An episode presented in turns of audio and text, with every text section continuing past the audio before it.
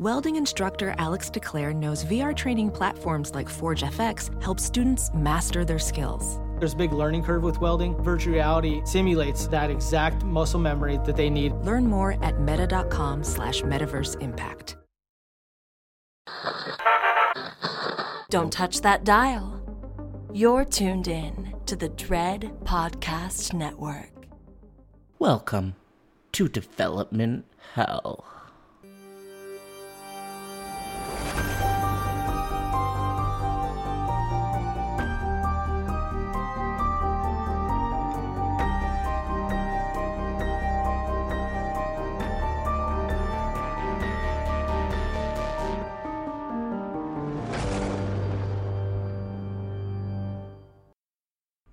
Every horror movie that hits VOD, countless others end up DOA. Development Hell is the podcast dedicated to unearthing these cursed horror productions. We're going to find out what went wrong and then decide if these titles still stand a shot at the green light. I am your host, Josh Korngut. I am a filmmaker in Toronto, Canada. This podcast is a proud member of the Dread Podcast Network.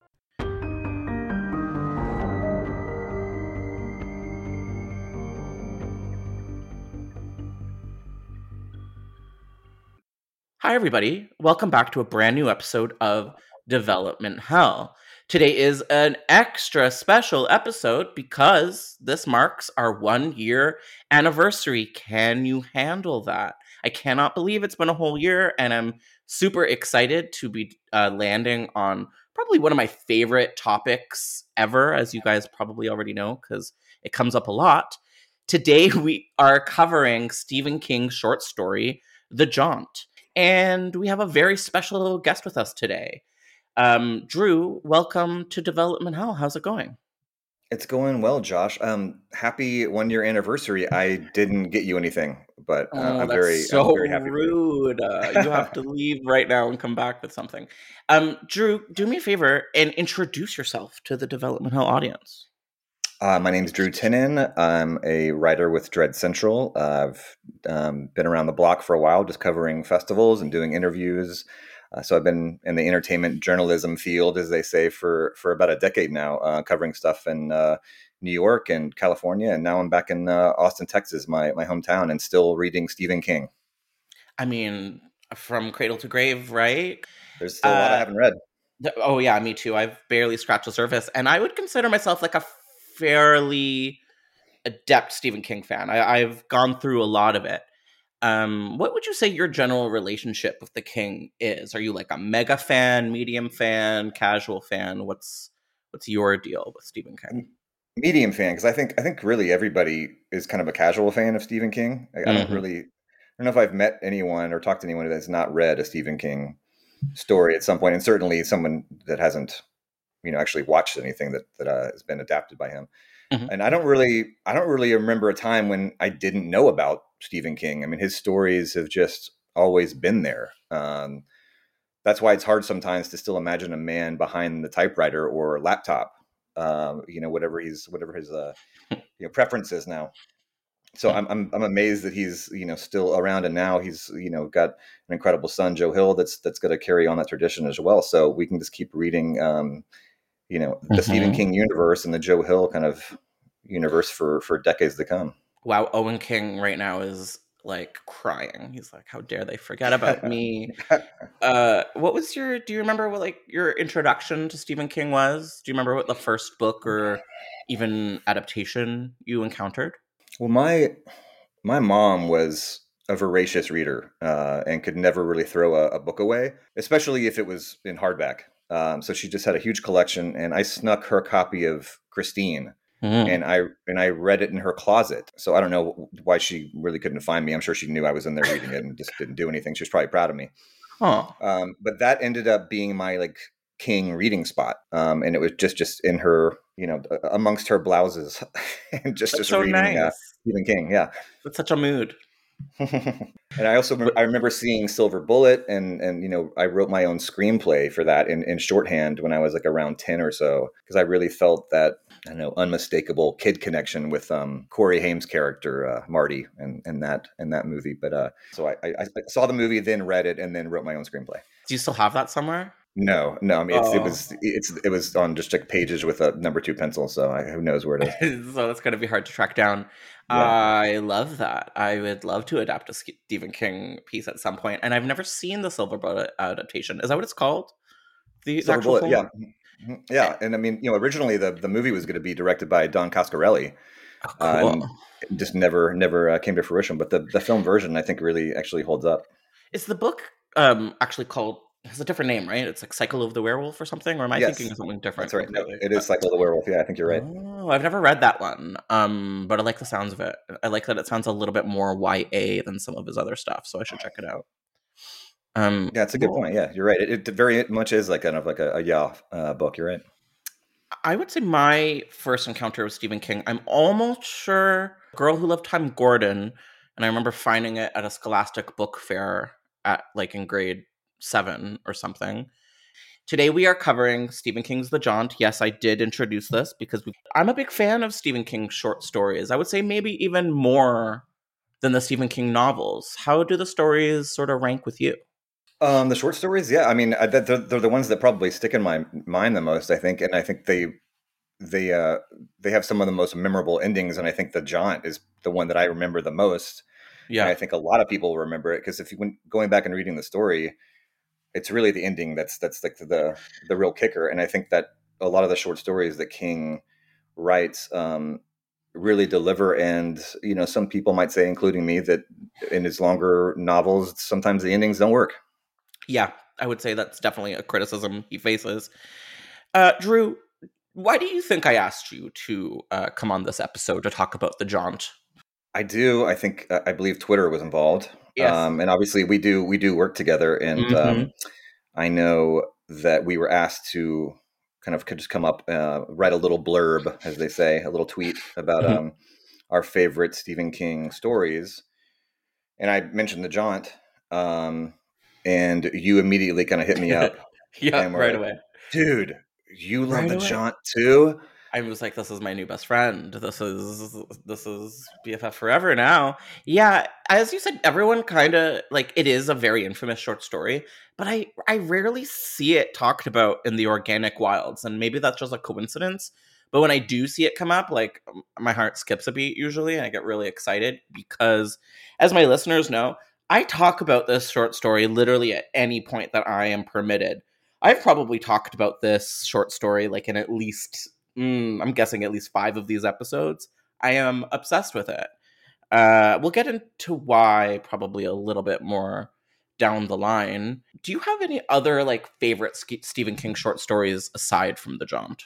Yeah, I mean, but there's there's kind of a funny thing with me and, and King stories. I think I, mean I I really come through it for from the movies first a lot of the times, and also I like it when a story I loved reading ends up getting a fairly maligned film or TV movie adaptation, and there's Mhm. a lot of those. You know, I'm supposed to feel outrage, right, when the when the movie Mm, version doesn't do the book justice. Mm-hmm. But I I that's that's how, what we're all supposed to feel, I think. Mhm, mhm. But I love the cheesiness of some of the the movie versions, you know, and I think Hell yeah! um, you know, the Night Flyer is definitely one for me.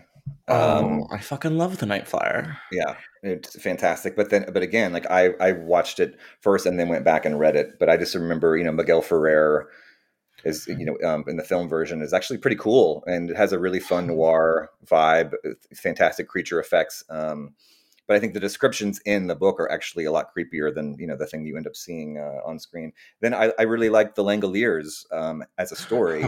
yeah. you know and then the tv movie you're like what is happening uh it's just so awful. The, the, the, the, the uh, vfx are just cringeworthy and i mean they're hmm maybe maybe maybe at the time somebody was scared um, when it when it came out but um you know seeing bronson pinchot run from you know these like giant critters in the sky is is not not that frightening. But in the but in the book the idea of them eating everything in existence was was pretty terrifying You know, it's kind of similar to the Jaunt in some ways. that They're both very existential in the terror that they're providing.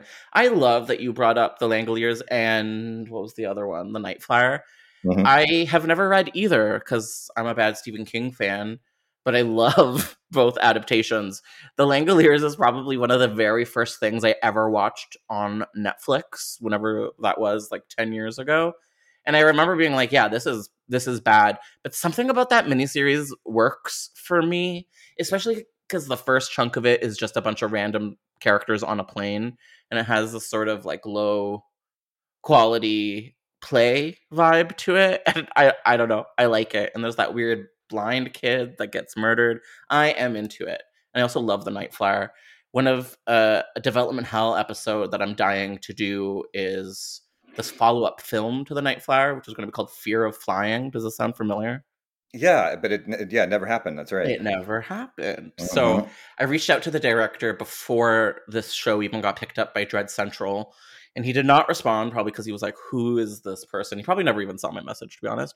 But I gotta follow up because truly, what a fascinating development hell topic that needs to be covered.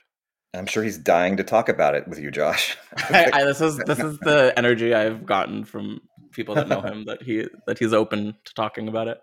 oh, cool. Um, love that first film. Uh, yeah. So I'm gonna give you a little bit of backstory about the first time I read The Jaunt. Does that sound Okay. okay, with you? yeah. So shoot. I would say the very second editorial piece I ever wrote for Dread Central was about The Jaunt. I read it for the first time on a plane when I was like 14. And it was the first time that I ever f- was flying alone. And I remember being really, really nervous to fly alone. And the only like piece of entertainment I brought with me was uh, Skeleton Crew. And I was reading through them, and some of them were more interesting than others. And I remember landing on the jaunt and just devouring it. Something about reading this specific story on a plane was just extra disturbing. and we'll get to why in a second, but like part of what makes the story so messed up is the fact that it's about this really uh, messed up form of teleportation or like travel. And so reading it on a plane was like really appropriate for some reason. Do you remember the first time you, you got to this story? You know, I really don't remember the first time that I read Skeleton Crew. I think for the first Mm. time, I was definitely I was definitely young, and like I said before, it's like I feel like you know some of these stories have just always been there. I do not remember like the first time I really read it, so I don't have like a um, a, a distinct memory. It was probably Mhm. in my mom's closet. It probably was in my mom's closet. I love that. I I I I, I hope there's a there's like a version of you that's still there reading Stephen King stories and just right? you know, yes, li- locked away in my own mind. living. Yeah, yeah. Yeah. It kind of sounds like a Stephen King story in its own way, to be honest. Yeah, it's like the, Um, the, the, the dream catcher. Oh, gross. There you go. Butt Monsters, not my Right. favorite of his books. right. Um, so Skeleton Crew. This is the collection of short stories that um, housed the Jaunt. Uh, it was published in 1985, and it was his second short story collection following Night Shift. Um, so some of the stories included in Skeleton Crew are The Jaunt, Survivor Type, The Mist, The Raft, The Reach, Mrs. Todd's Shortcut, and tons of others. Um, before I get into like my favorite selections from Skeleton Crew, I was wondering, do you have any standouts besides the jaunt that you remember or that left an impression on you? I do. Yeah. I mean, um, I remember um, Word Processor of the Gods.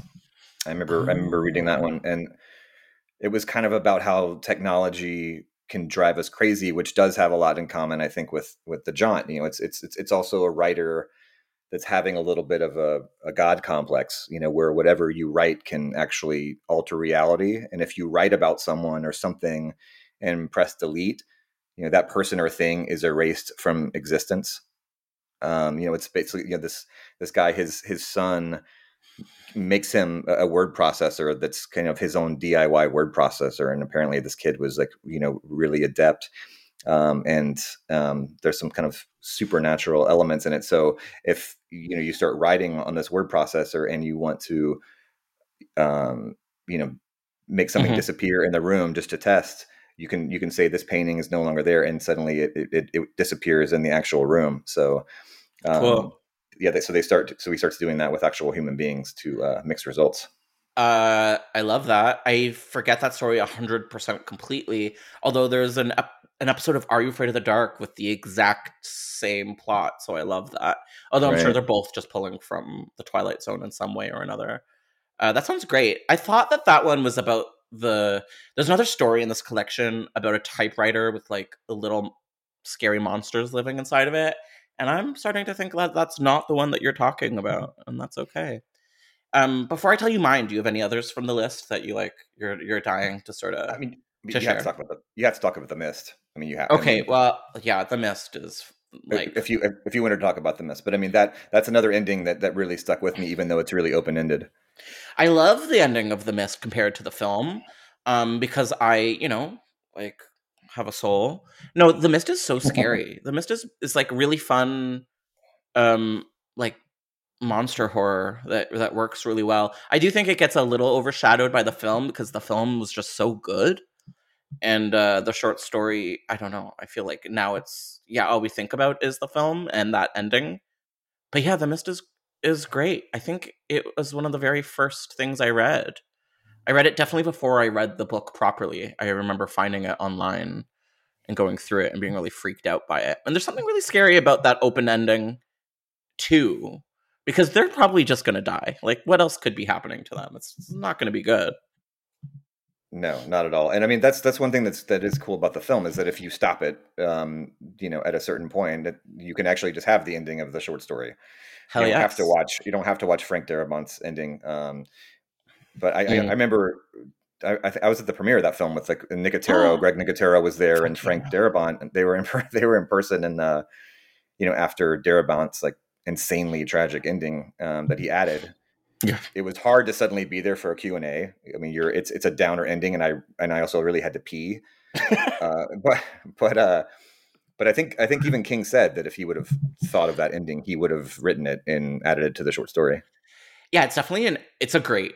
It's a very good ending, and uh, what's his face really pulls it off. Mr. Thomas Jane. That cast is incredible. Uh, I forget the name of. Remember the name of the woman that like cult, like, starts the cult in the grocery store? Marcia Gay Harden. That's her. Yeah, that is yeah. a horror. That is like a horror Oscar performance if there ever was one. If we could like go back in time and give horror Oscars performances Oscars, like I would give that one an Oscar even before Toni Collette. I'm gonna have to agree with that. Yeah, and I think she also went to the University of Texas, which is my alma mater as well. Wow. See, it's all Yeah. coming together. I love Right. it. Uh, yeah, The Mist is incredible. Um, incredible film adaptation. And the other story from this collection that had a, in my opinion, and I think a lot of fans agree, incredible cinematic adaptation would be The Raft. Um, so I'm assuming you've seen Creepshow 2. If I'm wrong, let me know. I've definitely seen Creepshow 2. Hell yes. And I know a lot of people feel this way, but Creepshow 2 kind of take it or leave it, except for The Raft. It is such a good story, so brutal and upsetting and scary, and they kind of capture it in the in the film segment as well, I think. Yeah, I do. I mean, I do remember the in the the short story. They just remembering how cold the water is, and they actually pull that off in the in the movie too. Where just thinking about swimming in in the water and it's supposed to be freezing. That always got to me. Oh yeah, and it also has more of like um the ending is a little bit more up in the air. One of the characters just sort of ends up staring into the oil slick and sort of starts to disassociate, and you can only imagine right. what's happening. Uh, right. Could you do me a favor? Could you like attempt to give me a log line, the audience a log line for the raft? Like, tell us what what it was about.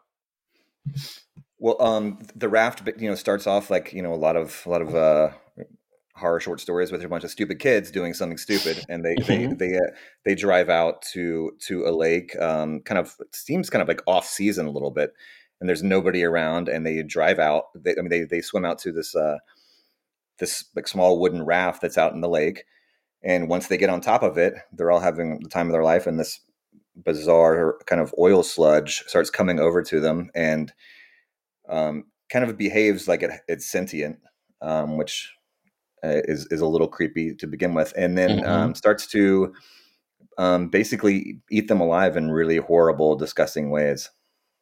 Yeah, it's brutal. It's gross as hell. I don't remember if it's only in the film or if it's also in the story. I think it's in both. Uh, how it can kind of slip up between the cracks of the raft and like get a hold of them and like pull them through in the most grotesque possible way. I love it. Yeah, Um, especially when it's it's you know the when when the strongest person in your group, the coolest, strongest jock, you know, gets taken first, you know, Yeah. and, and, and, and dies really horribly, then you really know you're in trouble. Yeah, I also remember there being like a really sad sex scene. Does that sound familiar? I feel like they end up doing it, and it's like really weird. Yeah, well, Which- she's it's it's it's it's pretty creepy now. You know, watching back, I'm sure it was then too. But you know, it's she's kind of sleeping and he's doing things he shouldn't be doing. Oh, really? So it's oh, so it's like not consensual. Maybe that's why I remember it being so sad and creepy. Interesting. Yeah, it's like one side of Um, her face is, is is turned, and then when she she Oh, turns no. over, then it's like then it's all stuck to her. Oh, wakes up. it's so brutal. I love Yeah. Stephen King because we he's just brutal sometimes in a way that not a lot of other authors can really get to. And I think there's no story that captures that uh, as well as the one that we're going to cover today, which is The Jaunt. And I cannot get I cannot wait until we get into like the weeds of what the plot is about and we're almost there. Um but I also want to just like quickly go through which of these short stories did end up getting cinematic adaptations. So we've mentioned The Mist, we've mentioned The Raft, and are you familiar with the third story here that has a film adaptation, which is Grandma? Yeah, and it's funny. You know, I've I've never seen Mercy, and I haven't seen um, Grandma either. That which is like the, wasn't it a Twilight Zone um, episode Uh-huh. when they rebooted it? Yes, yes. I haven't Um, seen either. Of I haven't seen either as well. I, I but the story itself is very memorable, scary as hell. I don't know how they could have turned that into a feature film. I'm, interested in what Mercy looks like, but I haven't heard incredible things. Yeah, I'm sure I'll I'll, I'll um, kind of add it to the list that this podcast is, is is making me you know right. Hell yeah! I mean, I, I you've mentioned it earlier, but I like I'm a little bit obsessed with Stephen King adaptations. It kind of feels the same void in my heart as like later canon sequels. There's just something fun and comforting about both that I I really love. I'm assuming that you know about the Stephen King dollar babies. Would you say that's true? Yeah, just, I love the whole concept. of Basically, he can you you get charged a dollar to be able to adapt something right of his. Yeah, exactly. Yeah. Mhm. Um, and I am a filmmaker, and I have looked through that list a bunch of times, and one that I see fairly regularly because the list changes with every year, I think. And one of the items on the list that I see all the time is Uncle Otto's truck, which is not one of the better stories from Skeleton Crew, but it is one of my favorite. And it's one of the Stephen King stories that uses cars and like car mechanics as a specific subgenre of horror, which is something I've only really seen in the world of Stephen King, and it's always outrageous. You mentioned Christine earlier, and I think people might be familiar with From a Buick 8, but Right. Uncle Otto's truck is also really weird. It's about this man that's obsessed with this old abandoned truck that is across from his home and he's sort of obsessed with it getting closer and closer and his nephew or his son is kind of worried about him because he thinks he's sort of making it up and at the end the man is found dead and with like a horrified look in his eyes and in his veins is just crude oil or just like black oil stephen king and his car horror again and i i live for it do you remember that one Yeah, and there's also, I mean, it's it's going back and, thinking about these again. There really is a, whole, you know, through line of oil in Skeleton Crew. I mean, there's you know, Oh. even with the raft, you know, oh yeah and and then also with uh, the jaunt too. I mean, they they do they do touch on oil Mm. oil uh, in the oil industry. Yeah, uh, yes, they definitely do because there's a certain um element of environmental horror in the jaunt that I, it never resonated with me until I I checked it out again today and it like seemed fairly prominent. So we'll get into that. So if you're okay with it, I'm gonna give you and our audience just like a little bit of back information on the story The Jaunt itself. It was first published in the Twilight Zone magazine in 1981 before being added to Skeleton Crew in 1985. The story itself takes place in the 24th century when technology for teleportation, known as jaunting, is something that everybody uses. It's as common as flying on a plane, and it allows for instantaneous transportation basically anywhere in the solar system.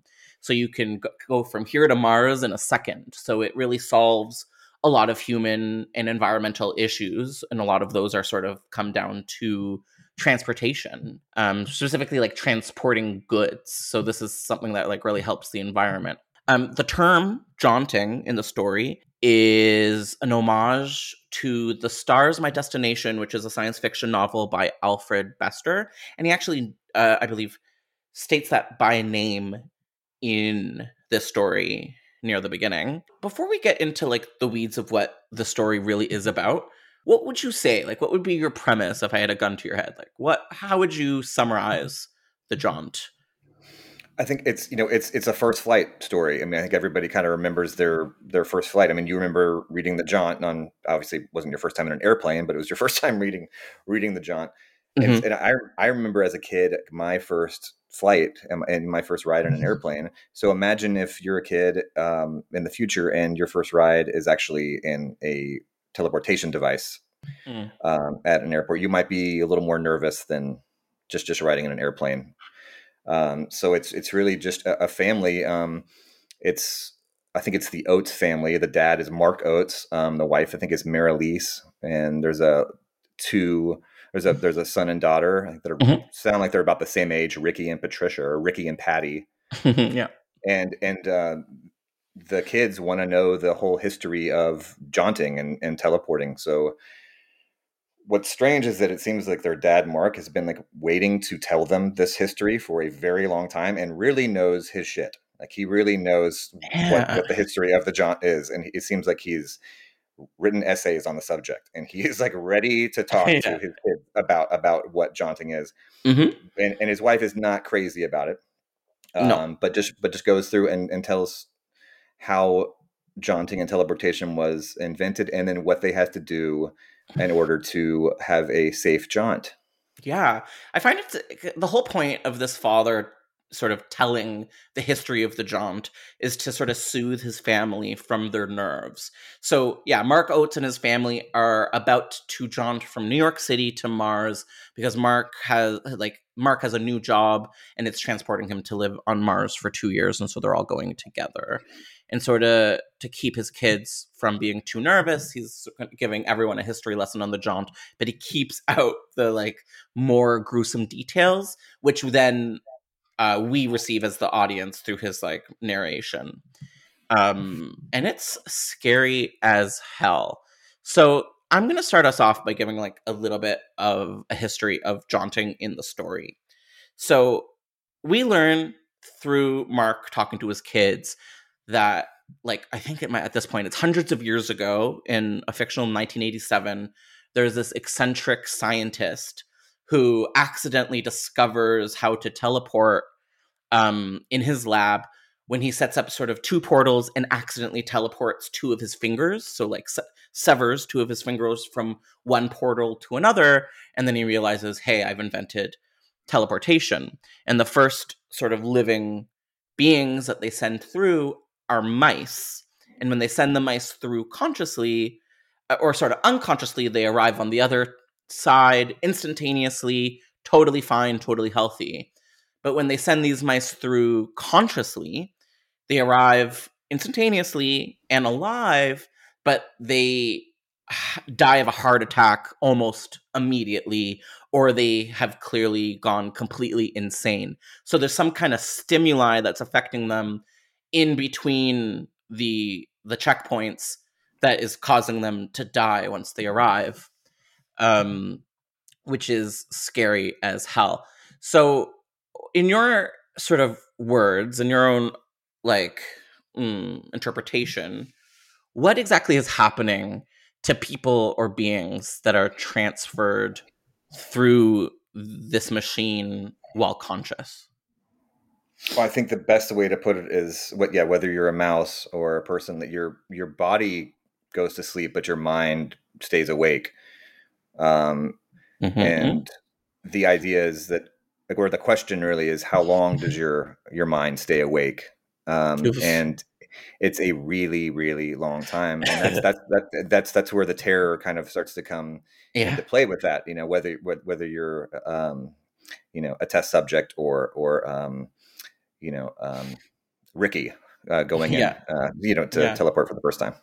Yeah, yeah. So they do figure out as they start to test jaunting on human subjects that yeah, if you go in unconscious, you don't notice anything. But when you go in consciously while your body arrives instantaneously, your conscious mind and your like personality and everything that makes you you is trapped in this white void of nothingness for what feels like an eternity. In the book or in the story, they surmise that it could be anywhere from a couple hundred years to a billion years of complete consciousness, but with nothing but whiteness to stimulate the brain.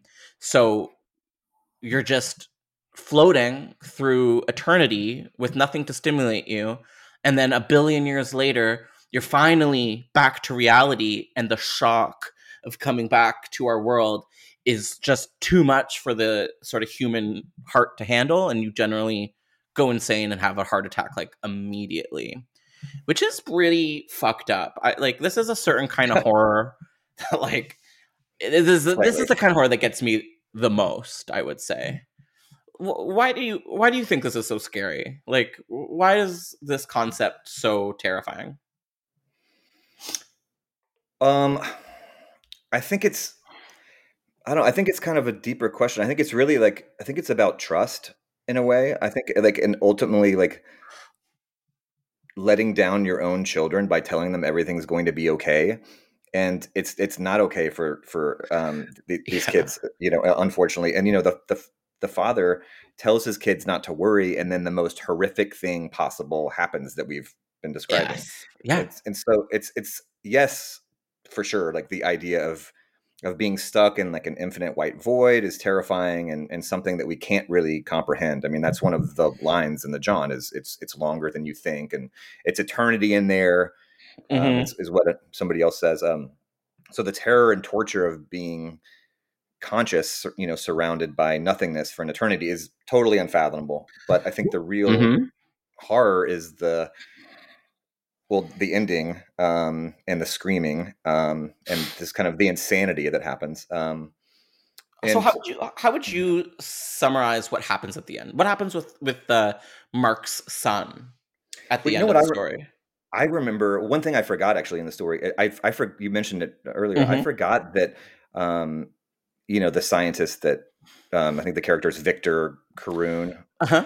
who, yeah. who, invents teleporta- um, teleportation. I forgot that part where he his fingers actually get teleported, the two fingers, which is so cool. It's so like, cool. Just the idea of that. I so I love that touch. Um, yeah, me too. That I totally forgotten about because I just remember being horrified. But um, I, I, I also remembered it being a pill that you would have to take a pill to go to sleep, but That's it's right. actually gas. It's actually gas in the in the and so the um uh, the, the son Ricky is actually like a really adventurous kid. You know, he's always the one that's kind of doing the daring stuff, and so he doesn't mm-hmm. take the gas. He decides yeah. not to take the gas because he wants to see what yeah. it's like. He's a curious. And his dad kid. kind of the dad is also kind of like shielding him from the horrifying parts of the story, so the kid doesn't really have a sense of how dire it, how important it is to take the gas. He doesn't understand that it's going to be like a fate so much worse than death. Yeah, and then at the end, it just ends with him with the dad waking up and the mom is screaming, and I think the kid like pull, like rips out his own eyes as they drag him away, and he's just screaming. It's it's what does he say at the end? Yeah, there's, there's, well, there's there's that line too where he he he talks about like that he rips out his eyes because they've just seen eternity, like out of the, the horror that they've just seen. He actually rip out his own eyes. Oh, it's so I'm like it's I've read it so many times and I was like, I'm not gonna be freaked out. And just talking about it is giving is like affecting me right now. Yeah, the last yeah, thing he yeah. says as he gets dragged away after he's ripped out his eyes, as he's talking to his dad as he's laughing, and he says, It's longer than you think, Dad. Longer mm-hmm. than you think. And it's so scary. I love it. I know. Um yeah. I would say it like the concept of eternity for me, and I'm sure lots of other people, is like especially frightening I remember in like grade, I think it was three or four, we read Tuck Everlasting. Have you ever read? Have you ever read Tuck Everlasting? no, I haven't. okay, Tuck Everlasting is like this kid's book about um, right. this girl that falls in love with this boy, and the boy and his family has found the um, the spring of eternal life. And so, in the story, this beautiful young girl and this beautiful young boy fall in love, and over the story, she has to decide if she's going to drink from the spring of like living forever and so she can be with her loved one forever and ever or if she's not going to do it and if she's going to just you know live a normal life and die. And she at the end spoiler alert she decides to not drink from the well and she dies normally and it's sad. But as a kid i remember thinking like if she drank that live forever juice like what's gonna happen to her when the earth explodes one day? Like are you just Right. floating around through space for eternity because you can't die? Like that's horrifying. And i remember having that conscious thought as a kid reading this book. And so like this specific idea or type of horror really resonates with me. I don't like it. I also think it's mm-hmm. kind of why people are so scared of hell. Because what could be Well, worse than yeah That's interesting that you so you you read Tuck Everlasting before you read The Jaunt. mm, thousands of but- years yeah But yeah, but yeah, but yet you still had that incredibly dark thought, which is really a, it, that, that's a big, big insight into your your horror brain, Josh. That you were already, Thank already you. thinking that. no, I pre- and and, and it, it's like people that know me, like my close friends, will know. Like this is it must be a specific kind of phobia that I have. I know you don't know me so well, but I'm gonna get real with you because I think it relates to the topic. But Let's I have like a specific type of agoraphobia, which is kind of specific, which is when I'm in open spaces. A good example would be like on a bridge. I'll get this panicky sensation that I'm gonna lose gravity. Like all of a sudden, I'm just gonna get like plucked from the earth and just fall into the sky. Like uh, like looking up would kind of be like looking down. It's kind of hard to explain, and it only affects me in like open spaces. But something about that phobia, which is pretty strong in me, like um connects with this specific type of horror. This like the the fear of the void or the fear of like endless eternity is just something that my brain does not appreciate or like. Yeah, I guess that's kind of an uh, that's that's sort of a version of, of vertigo a little bit. But I, if you're, I wonder if you're in the jaunt and you're trapped in this white void. I mean, that's really that maybe the feeling. If maybe you can answer this for me, is is the feeling that you're experiencing? Um, does it is it more of a body feel, or does it feel like it's more in your head? It's a little bit of both. I, I think Yeah. it starts like in the head, but then it does sort of in. eh, Yeah, vertigo is an interesting is an interesting comparison because it does sort of become that bodily kind of panic attack sensation. But yeah, So so if you're if you're jaunting and your body is you know mm-hmm.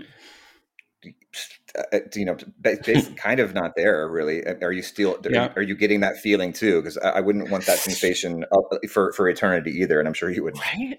No, I know, and that's not, to, not to like- scare you more Hey, I mean, listen, uh, it's already happened. It happened when I was 15 on that plane, man, for the first time. right And yeah, I'm not just reaching, right? Like the idea of, you said it too, like first flight sort of syndrome.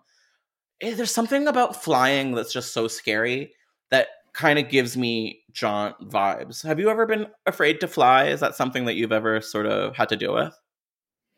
i was i mean i definitely remember my my flight as like my first flight as a kid but it was only from it was actually from austin to dallas which is Like, know What, half an hour? it's like 45 minutes yeah you go Yeah, up and yeah, you go yeah. down But yeah. Well, I mean, those are the most dangerous parts. Yeah, I'm sure yeah, it did. yeah, sure. And I and I remember there was a um, flight attendant that came over and sat with me like the whole time, and then um, Oh. yeah, it was very sweet. And then she like you know kind of made sure I got to um, I think my aunt and uncle like in, in in Dallas, so that was very nice. So it ended up being a great experience, and I couldn't wait to do it again. And now you're married. Is that uh, this is, this is your wife? That's so that's a beautiful story. Um, you know, my mom my mom actually was my mom actually was a stew for American Airlines back in uh, like the seventies. I think it sounds like a, a wicked cool career. I've known a couple over my life because I'm a gay man, and I just feel like there's a lot of gay men in that industry. I'm not totally sure why. Mhm. Um, but you get to travel for free, you get to hang out cool places, and the money doesn't seem to be that bad. It's always been something in the back of my mind that if I ever like learned a second language, it could be an interesting option. Yeah, I've I've I have a friend that literally just just uh, just just started the new job, and then have have a great friend of mine that's a that's a captain who's a gay captain, and he's loving it. Gay captain. Wow, he sounds popular. Yep, just got his Um, license. Cool. Uh, do you, so is it true? Do you have to know two languages to be a flight attendant? Or that might not be the right term anymore. I think it's I think it's definitely encouraged, but no, I don't think it's I don't think it's a, a requisite. Oh, interesting. So you know, so you never know. You got a chance. Um, so there's the first person in the jaunt, or the first human being that goes through consciously, um, is a condemned death row murderer in the story by the name of Rudy. I think how do you pronounce it? F- F- Foggia. Um, I, I don't know. Sounds right. that. Yeah, so there's they talk about the first sort of test subject that they send through, and it's this death row inmate named Rudy, and he's been promised that if he lives through this experiment, which he doesn't totally know what it is, that he's going to get a full pardon upon finishing it. So he's like, "Well, I'm going to die otherwise, so I might as well give it a go." And so after six other inmates are jaunted um, under anesthesia successfully, he's the first person that they decide to test it out on consciously. And he goes through, and immediately on arrival, he has a massive heart attack and lives just long enough to say the famous line, It's eternity in there. And it's scary as hell. Uh, in the story, they say that there are 30 human beings that um, we know about that have jaunted while consciously, voluntary, volunta- voluntarily or otherwise, and they either they all die instantaneously or emerge completely insane. Now, there's one example of someone that gets sent through uh, in the story that I'm wondering if you remember. So there was a, a man that murders his wife with the jaunt machine. Do you remember this? Yes, definitely. Do you want to tell us a little bit about that part? Because this is probably the section of the book or the story that might scare me the most. Well, luckily for my wife, I had forgotten this part of the story too, and, and before I before I reread it. But, uh, um, but I do remember. I remember the mob at, um, thing that we can touch on later. How the mob was using um. Mm. but, but this guy, this guy, and I liked the description too. I think you know so they had it was just a family as well. But, but I guess he was not happy um, in his marriage and used like their daughter's like jump rope uh, to, to actually like tie up his wife and throw her into the um like push her into to, to one of the pods Mhm. but what but then he closes every possible exit so she's basically just floating in there and she can't, she's just jaunting for eternity um, just in in limbo in this awful limbo knowing that you know her, her husband just just um you know yeah. killed her. But what was interesting is that when they go to trial, they can't really. There's no body, right? They can't really prove it. But he Mhm. still, which, which was nice. It was nice to know that Stephen King was like, you know what, this guy still needs to go to jail. And so they were like, he was convicted. I think he they also I think he gets the death sentence too. But something Oh, I. I, I liked in the story is that Stephen King mentions that his um, attorney tries to argue that it wasn't murder because she's still alive, that she's still floating through the ether, screaming and alive, and that's It's a good lawyer. of- It's a, it's a good angle. It's a good angle, but I think it's also part of why they gave him the death sentence because I think it just like was just freaked everyone out even more just thinking It's about worse. it's so much worse. Yeah. God damn, I so much would rather die than live forever. It's something that is a constant theme in my life. Do not let me live forever. I really hope there's no heaven. I really hope it's just lights out because, like, you know, we don't need to get too deep into this. But yeah, that's, I would say, the scariest part of the book for me. It's just this poor woman that is just forever just floating through the jaunt. No, thank you. Yeah, yeah the Um, jaunt just, just makes us realize that we just want it to be quick. You know, we just want the end to be quick. We just want it to like, yeah, because we were totally fine for the quadrillion years that existed before we were born, and we're going to be totally fine for the quadrillion years after we die. But we wouldn't be fine as if that was conscious and it was scary and bad. Um, yeah.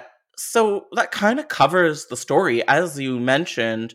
It finishes off with the dad waking up on Mars, hearing his wife screaming, and that his son deliberately went through consciously and screaming out, It's longer than you think, dad, longer than you think. Not the happiest story, probably not something you should read on a plane if you're feeling anxious or depressed, but an incredible short story nonetheless. Um, Yeah, I wonder. What, I wonder what Joe Hill thinks about this story. I he loves it. Right? Um, he's got some good short stories too. Have you ever read his any of his collections? I haven't. No, uh, Joe Hill's is a big uh, blind spot for me. I've only read a couple of his books. Oh, um, there's two c- collections that I'm aware of. One is 20th Century Ghosts, which is where I believe that's where the Black Phone is housed, and then there's the other one, which is Strange Weather, which is a little bit hit and miss, but you know, you can't win them all. So yeah, if are you would you be interested in a bit of a seminar on the production history behind the adaptation of The Jaunt? I'd be very interested. Please, please uh, Oh. proceed. Wow. Okay. Um.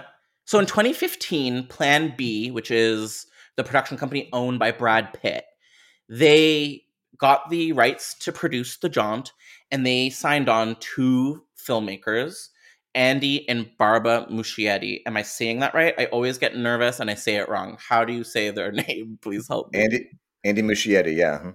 Muschietti. I don't. I get. Yeah. I, I panic. I panic, and I and I and I always mistake it. But you know what? I got it right. Anyway, so they hired these two, and it was, I believe, after the success of their film Mama. Uh, Don't hold it against me if I'm incorrect, but I believe Mama had already happened, and they were sort of like the cool kids in Hollywood, and they were getting a lot of different offers to do a lot of different projects, and this was one of them. Now, as you could have guessed, time goes by and they did not end up making the jaunt instead of course they made the it films and this left the jaunt captainless um what are your thoughts on these on these two? How do you how do you feel about them? Um, I mean, I, I remember watching Mama, and I thought it was I thought it was, you know, visually stunning, and and uh, then it chapter one was fantastic, and it chapter two was you know uh, left some something to be desired for me, uh, but still, um, that's that's another you know book of Kings that's that's has a strange ending. So and it had a strange ending in in, in, in the movie as well. yeah Um, Yeah. yeah. So I'm I'm I'm interested in seeing what he does with the Flash and, and what they're doing. Um, oh they're doing the flash I think they're, they're they're moving on to that, so they're uh, they're getting out of the Stephen King world. And you'd see, you'd think that um, that maybe like somebody like Mike Flanagan or somebody would be involved, but I think I think he was going to do um, one of one of the books that I wasn't really crazy about. One of Stephen King's recent books, um, Revival, just kind Mhm. of like his like Carnival Frankenstein story. oh i've read gets- it oh yeah That gets that gets has a really weird ending. very weird kind of lovecraftian vibes which is kind and it, it maybe has it has a connection to the you know the jaunt maybe a little bit too just because and i want to ask you about this later like another kind of dimension that happens yeah that's yes yes but you know it's yeah because the the revival i think he he was going to work on that i think for a little while um and i think even like russell crowe is going to be in that um Huh. as a methodist minister but i think then he Weird. flanagan went on to do midnight mass which is kind of interesting so he's still yes you can't, you can't really do themes. both yeah Yeah, so I they're, think- I they're too similar yeah so i mean muschietti doing the jaunt um could have been interesting and, and flanagan as well yeah flanagan i'd almost prefer i think also just because i'm like a bit of a flanagan apologist no matter what he does um yeah have you read uh fuck um final girl support group by grady hendrix Yes, Grady Hendrix. Sure, I've read a lot of his stuff. Yeah, yeah, I'm a big fan. He's actually been on the pod, not to brag. And I That's believe great. they're adapting that for HBO. Have you heard about this? I have. Yeah, mhm. Yeah, so that should be interesting. I don't know if they're actually going to be like writing, directing it, or if they're just producing. I'm not sure. But I saw that, yeah, they're teaming up with um, Charlize Theron to adapt that one. And I've read literally everything by Mr. Grady, but not that one. Have you checked that one out? yeah, yeah. And I was so so happy for for uh, for Grady hearing about that news, and um, I, I really liked um, I really liked his book Hor- um, Horrorstör too. That's kind of about the haunted IKEA. It's S T genius. Yeah, It's so genius. He's just a goddamn genius, and I cannot Yeah. wait for him to be as famous as Stephen King. My favorite of his is, oh god, they're so good. Um, Southern Book Club, Vampire Mhm. Killer Ladies, that was incredible, and My Best Friend's Exorcism. God damn, Yeah. just a classic. I, um, I'm, I've, I'm I'm on a really bad kick right now, buying all the paperbacks from Hell on on Instagram. I need to stop. Oh, that's so funny you say that. I was for the whole month of October. Um, some fool gave me the keys to Dread Central's Instagram account, and I was doing something I was calling the Midnight Gallery. And every like 11 p.m. of October, I posted like a spooky or outrageous like paperback from hell cover and it was i mean a little bit stolen from from grady hendrix but it was a really fun activity for me so thank you everyone that allowed that to happen yeah, you really for, for anyone that doesn't just just before we get back to the Jaunt, for anyone that doesn't have that coffee table book, that the paperbacks from hell, it's a Mm-hmm. compendium of all these ridiculous horror paperbacks. Some some are actually pretty good. Some of some, some that I've read, but um, from the seventies and eighties, um, mostly, and how like uh, so it's it's it's a rabbit hole that you can you can go down uh, for sure. Um, but some of them, because of that book, now now you're these like paperbacks that used to be two dollars are now like twenty five dollars if you can find them. Oh, that's so sad. Yeah, because they're getting their due, and they're like just the artwork alone is worth the price of admission for some of these insane ones. Have you ever seen? Oh, there's some really infamous ones like Daddy's Little Girl, which is like the scariest one I've ever Mhm. seen, or the Children's Ward. Does that sound familiar? Yeah, and then there's there's one uh, pranks that I just got too that's got a great cover as well, and then another one called six six six, and it has you know there's you know it's the the kind of double cover where you have a little hole, and then you you know you open up the cover, and then there's there's the you know a secondary cover, Oh, I love So that great. shit. Or like the holographic covers, incredible. all the lenticular Um, stuff, so fun. Yeah. Um, have you ever encountered a copy of the VHS Bleeders IRL? Because I love that kind of no. I haven't. Yeah, there's this like I, I say early '90s or '80s. I could be wrong. Forgive me. Um, VHS horror movie called Bleeders, and Right. if you the packaging is like uh, there's like the soft cover with like liquid underneath. So if you touch it, it's like oh, right, right, right. Yeah, right. yes, it's- I have it's seen like- that. Yeah. Yeah, it's fucking incredible, and I'm sure the movie is like I'm sure it only exists to be a cover. Like I'm sure the movie itself is true garbage terror, but right. Yeah, I'd forgotten about that one. Yeah, I have seen that. I, I I haven't did seen the movie. I haven't seen the movie. I've seen the cover. yeah, and I feel like no one ever has. I did an article for Dread not that long ago about like the VHS covers that really fucked us up as kids, but the movies aren't necessarily that good. And one that always I remember is Blood Beach. Have you ever seen the cover Yes. of Blood? What Yeah, the that was a, that was is a fun that? article. Yeah, oh, thank you, thank you. Yeah, uh, basically the whole inspiration for that article was the memory of Blood Beach, which is just like a lady in a hole screaming on the beach. It's not scary. It's just really weird. Um. So yeah, time goes by and Andy and Barbara don't make the jaunt. They make it, and during this time, Brad Pitt, um, the captain of Plan B, wins an Oscar, and the genre films on his dashboard kind of get swept to the side. And so I'm talking about World War Z 2 and The Jaunt. Neither end up getting made. And so about six years go by, and within that time frame, Stephen King's popularity kind of goes uh, up and down. I think the It films really catapulted him back into the limelight of like being as popular as he ever was. But then after that, we were starting to see a little bit of um, Stephen King exhaustion, I think, in the zeitgeist. Films like Doctor Sleep were underperforming, um, and certain projects were sort of not getting made. And I do think that in the world of Stephen King, we do see sort of peaks and valleys of popularity. And I think after it, we were sort of sliding into a bit of a valley. Um, but then all of a sudden, February 2021, a new update on the jaunt did appear. So, Fear of the Walking Dead co creator Dave Erickson was announced to be adapting the jaunt into a TV series. Uh, Drew, how do you feel about this very short story sort of pivoting from a film into a TV show? How does that sound to you?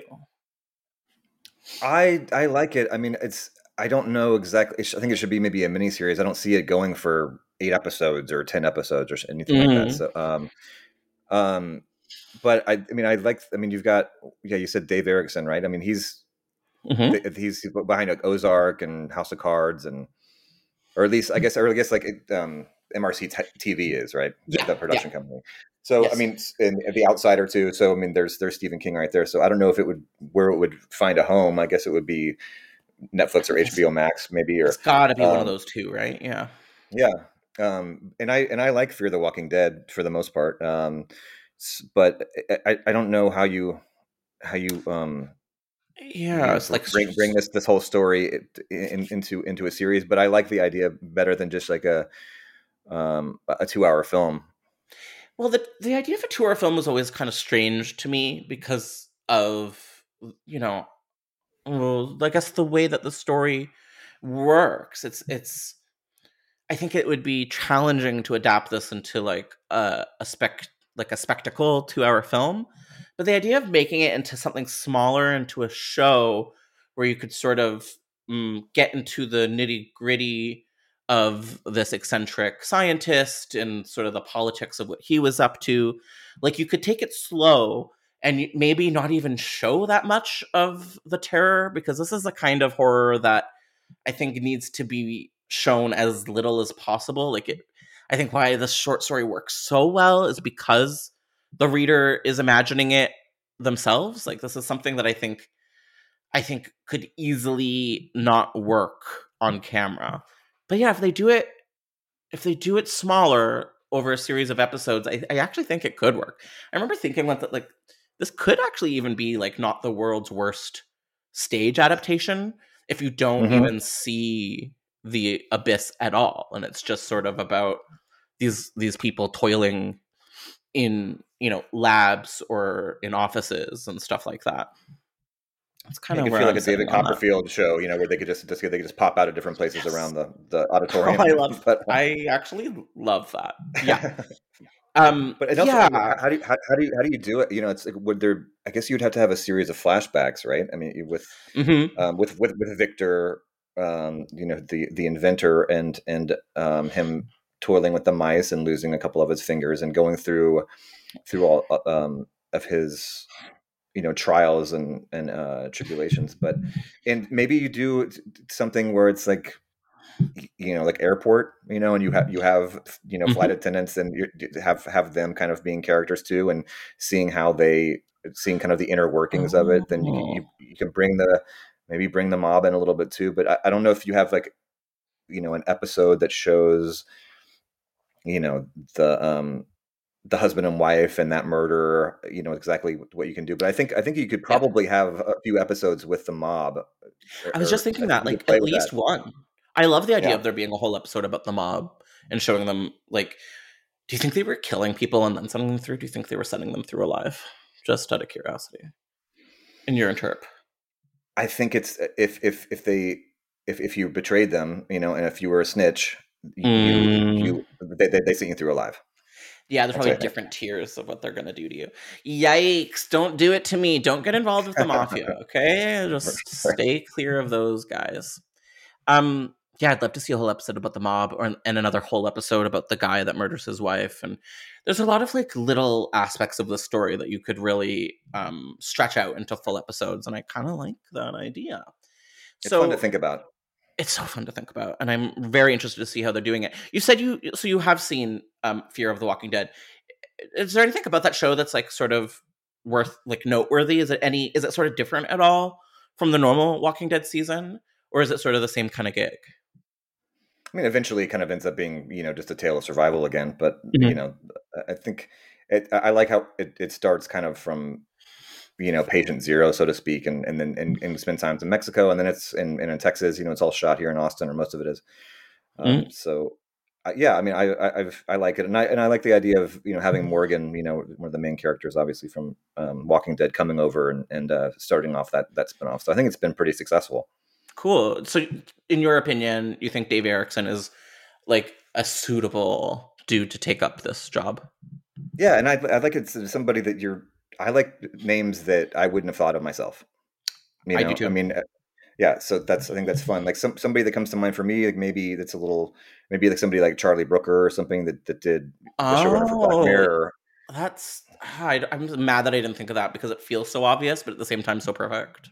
Mm. But but I know what you mean. Like that guy has done this kind of thing so many times before. There's that episode of Black Mirror that has there's just a bunch of episodes of Black Mirror that have similar vibes to this. But there's that one specifically that I cannot remember much detail of where someone gets put into eh, fuck it. There's just Black Mirror shit that's very similar to this. So there's an MRC rep that by the name of Elise Henderson that had some statements about Dave. I'm just gonna share it and see if it works for this, but this is what Elise had to say. So they've admired Dave's visionary creative work and are thrilled to welcome him to MRC. They're a fan of his craft and think that he's an ideal partner to expand on the world of Stephen King and to develop more stories as they continue to expand. So, yeah, it sounds like they may try to hold on to this dude for other Stephen King adaptations as well. So, if you're okay with it, let's head off into our final section, which is conclusions. Sure. Um, we kind of touched on this already, but jaunt for TV versus film, where would you sort of prefer to see it land in an ideal world?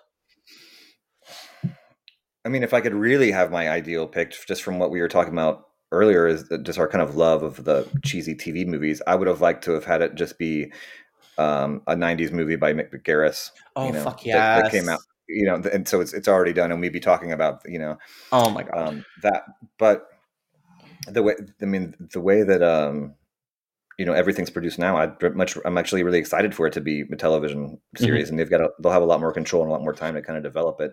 But I think they could go off the rails pretty easily with it. Um, but it, mm-hmm. um, I think to just because just basing basing um, you know an entire series just off of off of technology and kind of in this basic horror that you probably shouldn't show because it's more effective if you don't.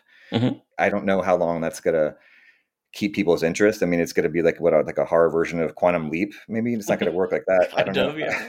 I don't that's actually what... that's appropriate. Weirdly, yeah. Yeah. Um, so I, I, I don't know. I think it'll it, will it will be um, it'll be interesting. But um, I wanted to ask you a question though. Can I ask you this? Of course. Okay. Well, you don't know what I'm asked, but well, um, you know, just the idea of you know all this interconnectivity, right? With with Stephen King, with the Dark Towers, and mm-hmm. and mm-hmm. um, you know the the kind of interdimensional things that happen you know um, especially in the dark tower or you in the mist do you think that the void and the jaunt is connected to that or do you think it's a, or, or do you think it's a different kind of white void because there's no there's no creatures that yeah, we know it's, of it's nothing it's complete so, nothingness so so if they do the jaunt if they do this i don't want them to get into you know lovecraft territory yeah, I I feel like hmm. It's a really good question. I think yes. I think that it shouldn't. I, I think it would be so easy to tie it into those extra dimensional Stephen King stories that are already out there. But I think what's scary about the jaunt is that it's kind of the inverse of that. It's not right. extra dimensional, it's like complete nothing. And I think that's what sort of separates it. I don't know if Stephen King would agree with that but yeah, I would hope no. I don't want I don't want to see kind of love like ginormous floating monsters in there, which is its own kind of scary that I like too. But yeah, th- for me, the jaunt is like the inverse. It's the the the scariness is the lack of monster in a way. What do you think? Yeah. Do do you have an well, opinion on that too? I agree with that. I I like that, but I can so but I can see them maybe if you wanted, you could maybe use the idea of the jaunt and that technology to actually like explore King's worlds. You know, you could you could mm-hmm. you could jaunt and you could jaunt into another Stephen oh, King story. You know, oh, yes. You could, so like, never mind the abyss, but like the the actual process of jaunting itself could take you into the different worlds. Right. So, so I think that's that would be kind of fascinating, but in in so and I don't that I don't think that's where they're going, what they're thinking. But if you're talking about something like Dave Erickson and them wanting to, them to stay, him to stay mm-hmm. possibly in the Stephen King kind of business for a little while. That would be maybe an interesting portal, you know, um, to oh. to get into some of his other other um, See, properties. I like I like that. It's like uh, the opening of A Nightmare Before Christmas, where they're in the woods, where every door is a different holiday. Right. But it's yes. every door is a different Stephen King story. Wow. they need MRC. You need to hire us. Just reach out. Right. Um, we're easy to find. Um, yeah. So do you think something that we do on this podcast that I didn't necessarily let you know is at the end we decide because you and I have all the power is this project actually going to get made? Do we think the jaunt is really going to come to fruition? And I'm going to ask you first. Unlike a lot of projects that we've covered, there has been an update fairly recently, which could sort of sway us. But I think the question is still worth asking are we ever going to get to see the jaunt? No, I don't think it's going to happen. Especially oh. what we were just talking about too. I mean, there's there's a lot of ways to go with it, and then that's that can be you know the death of a project sometimes. That's that is ballsy because the last update was February 2021. But yeah, it's such a weird project. Uh, it, I can't. I just like have a hard time imagining how they're going to adapt it successfully, and it just reeks of an. It just reeks of a king property that isn't actually going to happen. So I kind of agree with you, although I was um sort of screwed before because when I did my first episode, t- um, touching base on the jaunt, was like I don't know two weeks before this Dave Erickson update happened. Right. So I think the Murphy's Law is always going to bite me in the ass. So I'm going to say yes. I'm going to say we are going to see this for television, but I okay. I don't know necessarily what the qual is going to be, but I'd love. Part of me just like I really am like curious as all hell to see this happen. I just wanna, I just wanna see it. I'm such a fan, I'm such a fan of the jaunt. I know. Well, I mean, maybe we'll see some new um, updates, I guess, soon. But uh, for now, it's just going to exist in, in our in our mind. In development hell, I mean, yeah, I mean, Forever it has gotten an official development hell episode, and not just any development hell episode, our one year anniversary episode. Pew pew. Um, Congratulations! Thank you. Um, you don't see them, but there are balloons everywhere. I'm wearing a little hat. This is this is a big day that I completely forgot about until like five minutes ago. I'm gonna um, buy you um, something. I swear. Oh my god! Uh, it's. I hope it's not a jaunting machine because I'm gonna misuse that. My poor wife. Um, we'll never see that coming. Drew, where can you be found on the internet if you so wish to be found? Dreadcentral.com, and um, if if I if I bring myself to tweet, I'm on Twitter uh, and Instagram every once in a while too. Wow, so passionate about social media. He, he's. I need. I, I need to get reinvested. I really do. The influ- Well, it's true. I mean, listen. Um, you find him on Dread Central author page. Tons of amazing reviews and articles. We're big fans. Um, and thank you, Drew, for being on our one year mm-hmm. anniversary extravaganza special. It means a lot. Thank you, Josh. Congrats again.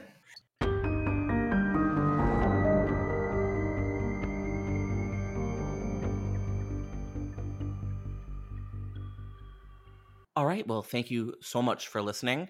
And we'll be back with another episode of Development Hell. Thank you for listening to the Dread Podcast Network.